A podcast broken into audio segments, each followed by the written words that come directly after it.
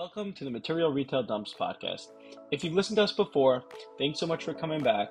If it's your first time listening, welcome. Material Retail Dumps is a short form podcast with brief but valuable content for independent retailers. As business owners, we don't have time for a 30 minute lesson with a ton of banter, so we get straight to the meat of the topic and aim to give you actionable information that will help you optimize your retail operation and make more money every day. Welcome to Material Retail Dumps episode 49. In this episode, we're going to talk about online marketplaces and why you, as a retailer, should be selling on them. So we're going to talk about what an online marketplace is, give some examples of a few, talk about how they work, and discuss why you should be selling on them. So, an online marketplace is a website or an app where multiple vendors offer goods or services for sale to consumers. In our case, as independent retailers, an online marketplace is a place where many boutiques and retailers and sellers come online to put their inventory to sell to new customers. So some examples of online marketplaces are Amazon, eBay, Etsy, Poshmark, and you know there's many more. Um, there are big marketplaces and small marketplaces. Marketplace that we run is Shoptiques.com. If you haven't heard of Shoptiques.com, definitely recommend checking it out.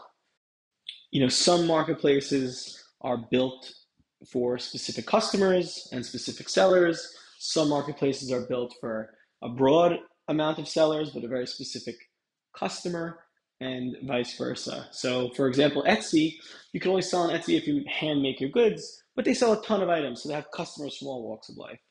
Um, a marketplace like eBay has tons of different items on it, and you know you have sellers that are you know a random person in their house selling an old book, and then you have businesses that are selling on eBay. Um, and anybody can be a customer on eBay. Then you have marketplaces like Shoptiques who are going after a very specific seller and also a very specific buyer.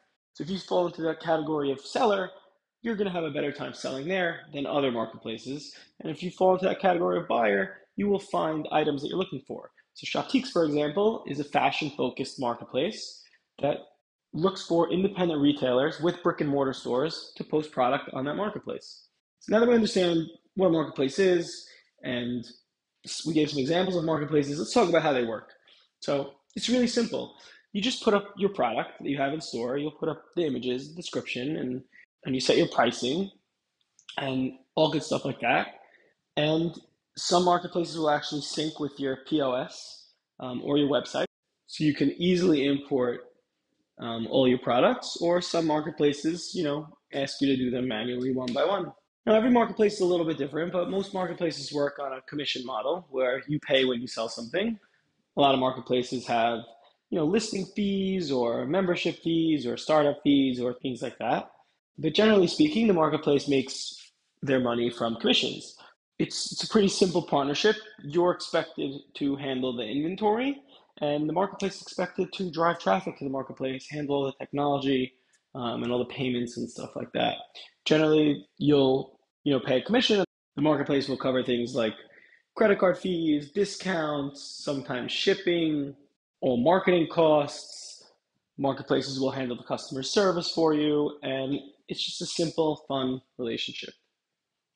So let's talk about why you should be selling on marketplaces. So as a retailer with a store, you, you have two primary selling channels usually. You have your physical store, and you have your website. And these selling channels are, you know, for your customer, you work hard to get that customer. You pay rent to get a nice street. You have a website. You're sending your customers there. Maybe you do some email marketing and things like that. You know, but you have to work to get customers, and it's expensive to work to get customers or time consuming. And all your expenses are, you know, somewhat fixed, right? So you have your rent, your payroll, you have your inventory, even though it's not an expense, it's a big cash flow sucker.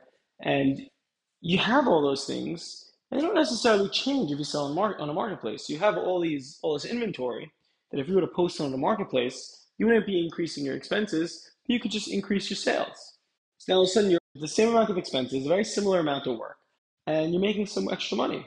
Also, it's extremely important to understand that when you put your products on a marketplace, generally speaking, you're going to get customers that you would have never found before. So if I put my product on a marketplace like Amazon, someone from across the world or across the country will buy from me. I would have never found that shopper before. And yes, I pay a commission, but you know what?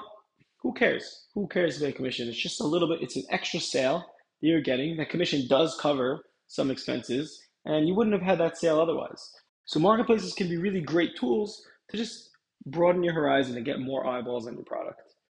Now, hopefully, you have a decent understanding of what an online marketplace is. Gave some examples of online marketplaces and why you should be selling on a marketplace. If you're not selling on any marketplaces yet, I definitely recommend starting to sell on marketplaces right away. And if you are selling on marketplaces, I'd try to sell on a couple more. Thank you so much for listening and looking forward to the next episode.